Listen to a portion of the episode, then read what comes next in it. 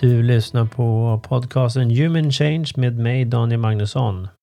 Idag tänkte jag prata om vad de tre principerna inte är eller vad de inte gör. Och idén till det här avsnittet kom egentligen upp efter jag hade haft ett coachingsamtal med en eh, klient som eh, har pratat med mig men också läst en hel del böcker och lyssnat på en podcast och sådana saker. Och eh, såg sin blind spot. Han såg att han hade missförstått de tre principerna till viss del. Han hade sett och förstod att det var hans tankar som skapade hans upplevelse och skapade hans känsla i kroppen från stund till stund. Det han också trodde i samband med det var att han skulle gå runt och vara lycklig jämt och tillfredsställd och känna att ah, allt är bara bra. Så när han då i vissa stunder inte kände sig lycklig och tillfredsställd och nöjd med sin situation så tänkte han att han kanske gjorde någonting fel eller att han inte hade fattat. Han hade fattat. Han förstod de tre principerna. Det var väldigt tydligt annars i vårt samtal.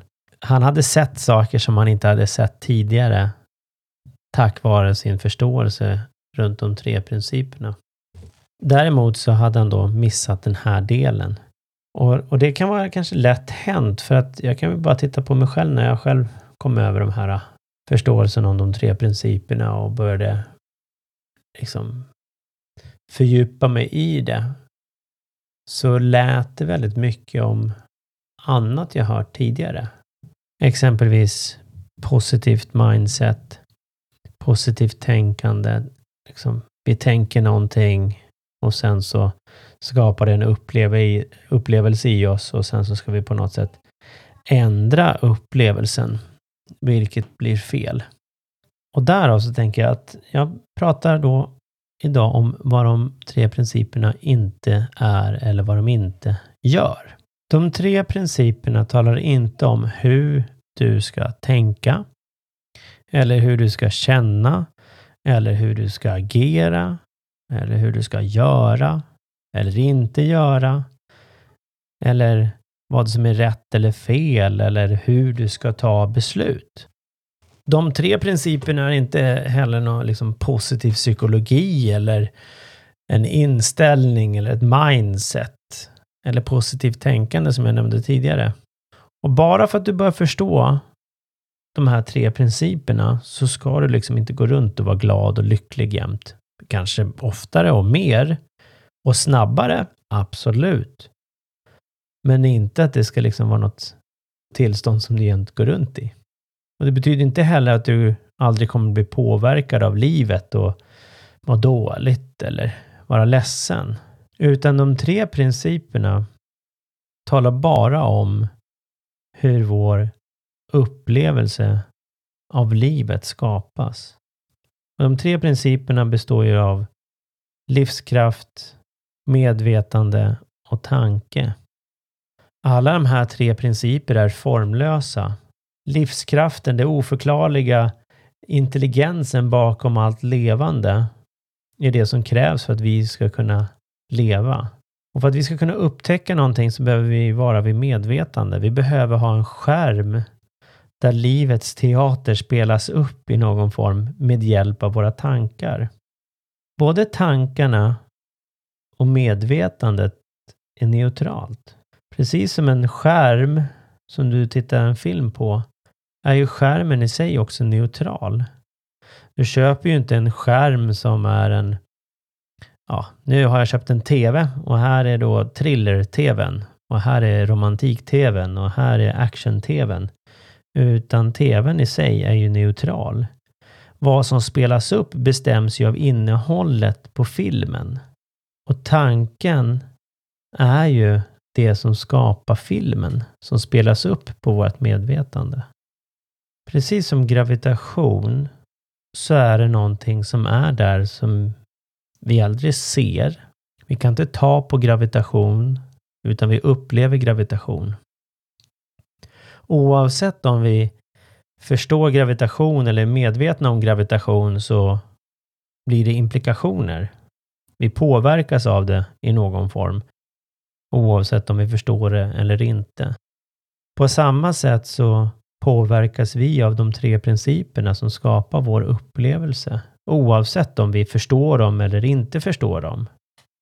Så skapar de vår upplevelse av livet från stund till stund. Så de tre principerna bara förklarar hur du fungerar.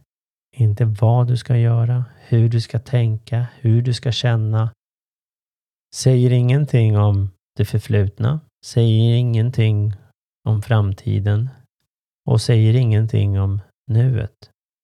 Utan de tre principerna bara är.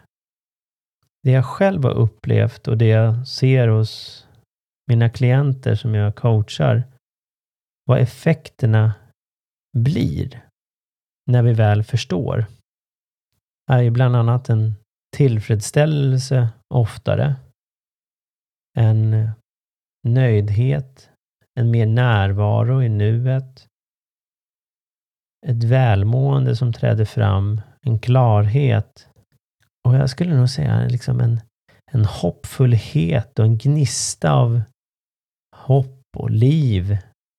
Det blir lättare att ta sig an saker som kanske kändes jobbiga tidigare. Kanske saker och uppgifter som kändes läskiga blir helt plötsligt inte läskiga.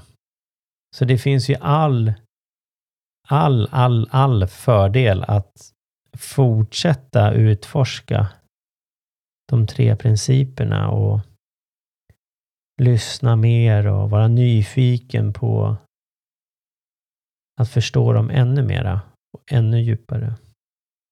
Jag tänkte avsluta med att läsa några ord från The Missing Link skriven av just Sidney Banks.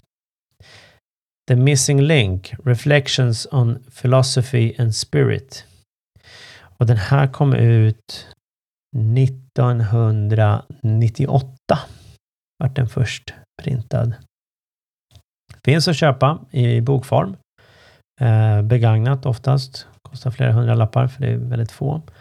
Sen finns den också i Kindle-version eller liknande som man kan köpa den då digitalt.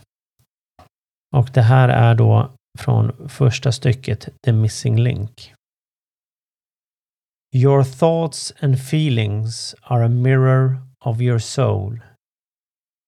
Each living soul experiences life as an individual. This is why all humans live and see a separate reality. The divine truth that lies within each living soul never changes. It is internal.